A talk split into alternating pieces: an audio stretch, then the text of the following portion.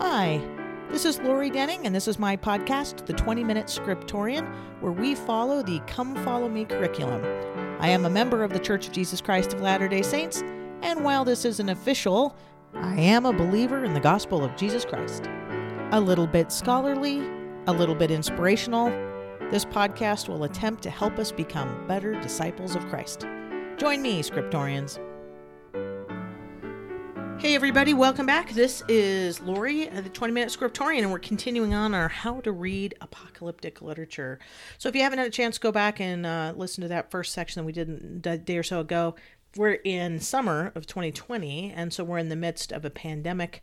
And here in North America, we're also in hurricane season that have hit our East Coast, as well as a number of other things like riots and economic challenges. So I get asked a lot, like, hey, Lori, is this the end of times? I can see these signs of the times. And so I thought it would be a good chance to talk about how to look at books like Revelation and Daniel and kind of see how we're supposed to read those and how we're supposed to interpret them. So today we're continuing on. Last time we did a little bit of what is it? What is apocalyptic literature? And unlike some of us believe, it's just become this funny word in Western culture to mean like the end of time and the disaster. And that's not what apocalypse means. Apocalypse as a Greek word means like unveiling or revealing, or as you probably guessed, the name of the book, The Revelation of Jesus Christ, and the last book of the New Testament. So that's what we did last time, was talk about how, and now I want to say what, and today I want to do a little bit on how. And then nextly we will look at an application, and we'll try to do it together a little bit and see if it makes a little more sense. All right, so moving on. So last time we talked about what are examples and how we look at those, and this time I wanted to look at how we look at those things. And if you're going to be reading these stories, you're like, hey, you make sense of it. So first, let me give you a few clues. First, when we look at these events, you want to look at the whole story. So in the example of the book of Revelation, you want to look at the whole book, not a verse, not a chapter. And even when we try to apply it in our next section, we'll actually do the opposite of that. We won't have time to go through the whole book, but you want to look at the whole book and try to see really what kind of message is it giving in totality, rather than some verse or some chapter, some verse, some line, some specific symbol, and then make a list of symbols and say, therefore, you know, X, Y, Z. So we kind of talked about it. It's not a code. You want to look at the whole story. So we also looked, so that's really key. One of the things that happens is if you look at the book of Revelation, so I'll just stick with that one because it's probably the one that you're most familiar with. But if we look at it, it's part letter, it's part prophecy.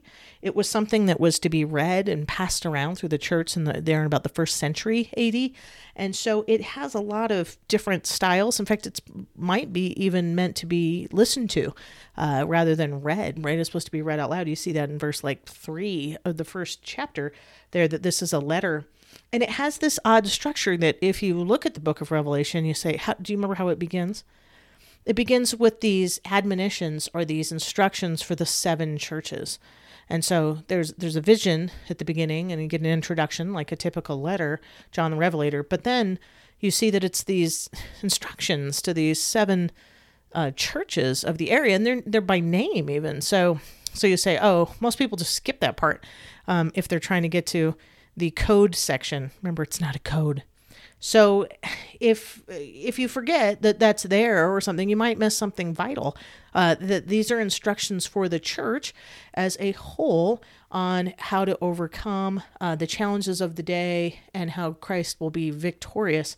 So when you look at the big picture, you're saying, hey, this is a letter, there's prophecy, and it's for the church. And in fact, there's 7 churches. So we'll come back to that in a second, but you kind of see this big picture. So I want you to always come back and say, what's the big picture, not the little picture? Go big picture first.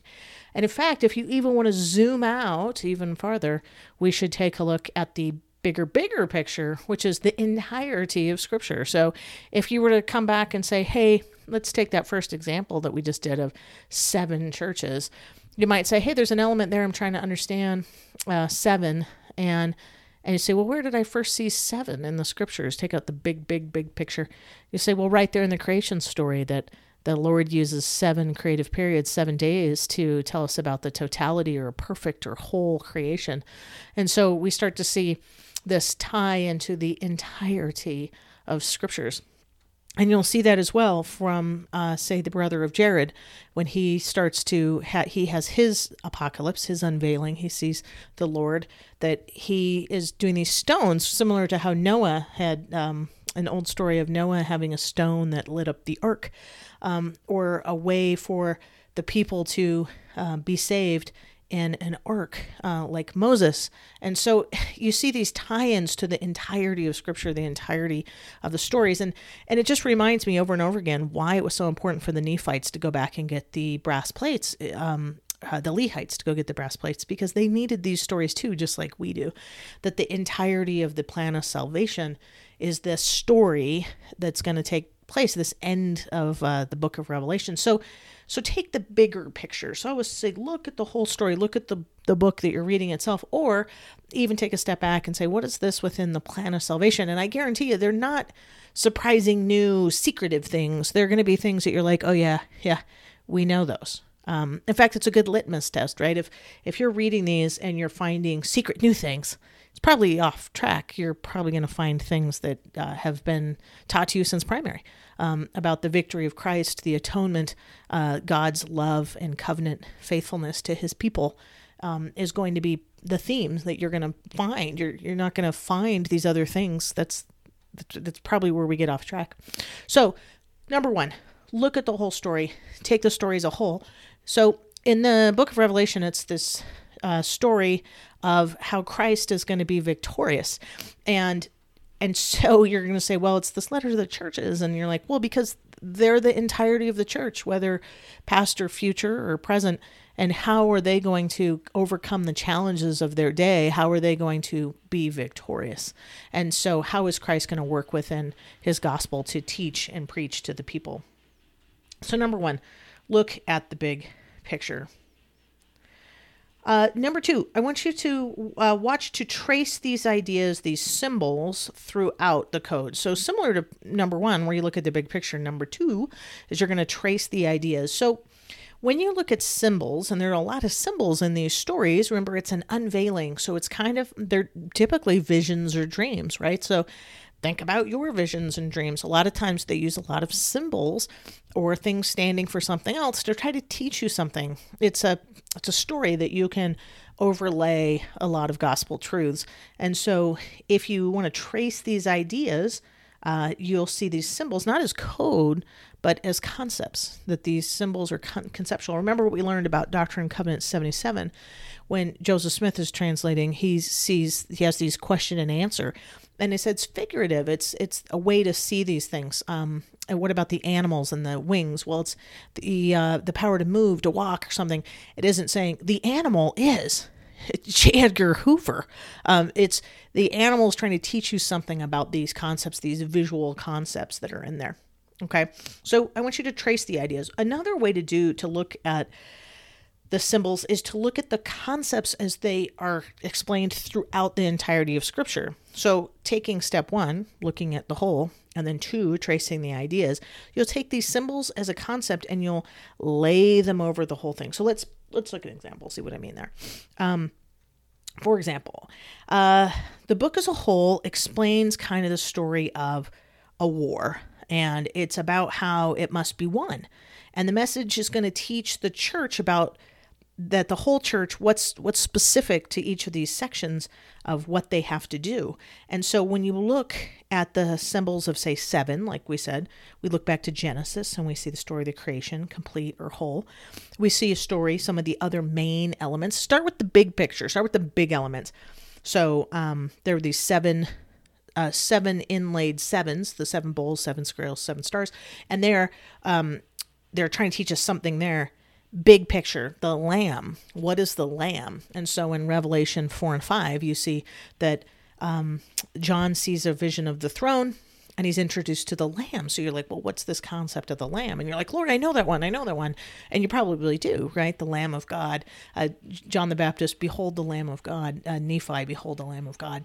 So we see that the Lamb of God is going to be Christ, But we also see some other symbols that we're maybe kind of familiar with. In the next couple chapters, 11, 12, you're going to see a serpent, a dragon. It says a dracon, a dragon. And we think back and say, trace back the concept of a dragon or a serpent. Where has there been a serpent or a dragon that represents something else? And we, of course, go back to Genesis 3 with the talking serpent. It's this symbol of this primeval evil, this primeval interruption of goodness. And so we say, oh, I know that one. So trace these concepts, these symbols as concepts, just like D&C 77 teaches us.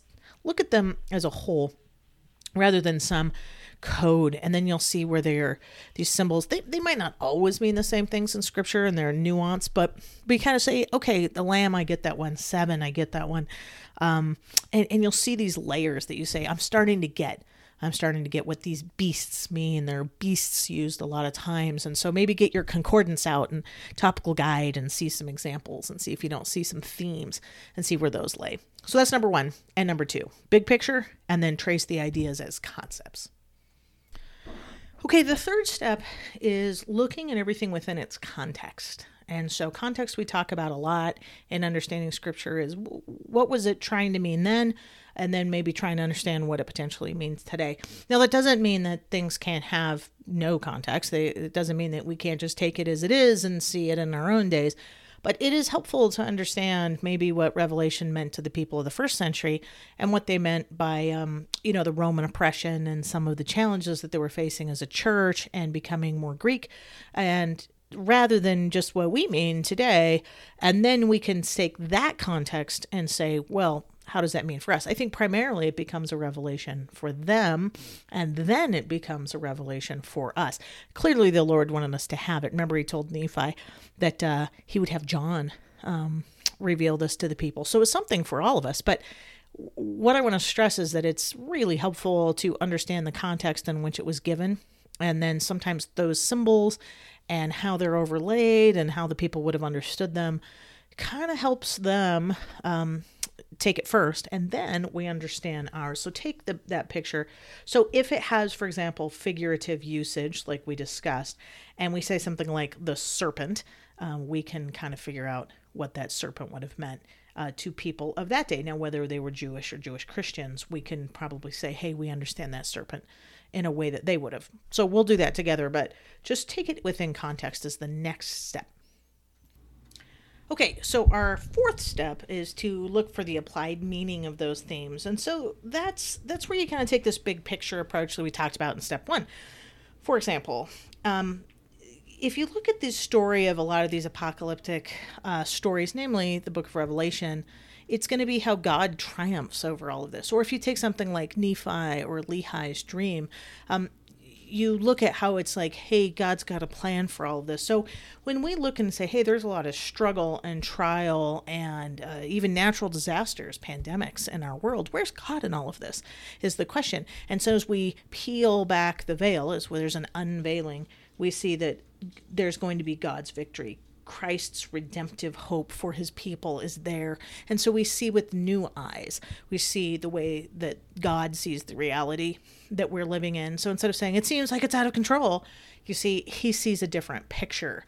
So any of the apocalypses that you're going to look at, any of them, whether it's Nephi's dream or Ezekiel, they've been banished to Babylon and the temple is fallen. He sees that God's throne is there with them. With the story of Revelation, we see that there's going to be an eventual triumph. So while it looks dark and dreary now, it's going to work out. So look for this kind of big themes or these applied meanings. So rather than look and say, the 7 seals mean the 7 cups and the 7 bowls, and it's not really the better way to look at it. Take a step back, look for the applied themes. Lastly, number 5, look for the application. So you can first look for the application in the past. If you were a person that was seeing this dream, Nephi, for example, Ezekiel, John the Revelator, you'd say, well, what was the message for them? I mean, it was a dark time for John's time, and Christianity was at a cusp of saying, are we going to survive? And so what was the meaning for them? And it's going to be that these world powers, whether it was Rome or something else, was overwhelming the church, that there would be hope for them in the past. And then take it forth to your present, our present. What is the meaning today? So look for the application in past and present. And then that sometimes helps understand, what is this story about? What is it trying to kind of outline for us? All right, so those are Lori's five steps for understanding apocalyptic literature. First, look at the big picture. What's that book about, namely, and then what's the story of the whole entire scriptures? And then within the plan of salvation, what's the entire story of the plan of salvation about, and where does this fit? And then look to trace the ideas, like we learned in Doctrine and Covenants 77, that these are symbols, they're figurative, they are not they're not a code, a secret code, that if only you had the code, you could figure it out. Third, look for, when you do look, you're going to have to look at some of these symbols. So you're going to have to see them as figurative. You're going to have to understand some of these concepts. So take the context, what is the figurative usage, and then just kind of layer it in from the past and see if you can see the big picture of it. What's different here is that you're trying to say, what do, say, the serpent mean? It's some kind of evil, not some specific example, but something as a figurative use. Fourth, you're going to look for the applied meaning. So look at these big themes and say, what's this applied meaning that God is trying to share? When we look through his lens, what would the meaning of these stories be? And then fifth, the application, both past and present. What are the applications that you can take and say, what is the Lord trying to teach me about the scary things that are going on in my life? And then you can see that these unveilings, these revelations, are a story of hope and Christ's victory and the Lamb and the plan of salvation that you've known all along. All right, brothers and sisters, I'm going to leave you with that as step 2 for how to read apocalyptic literature. Next time, we'll actually practice one. I think we'll either do Revelation 4 and 5 or Revelation 11, 12, and see if we can apply these 5 steps and see if it makes a little sense. The more familiar you are with the scriptures, the more beneficial and easier this becomes. So from between now and then, read all of the scriptures, and it will be a lot easier. All right, I'm kind of kidding. All right, hang in there. Keep on reading.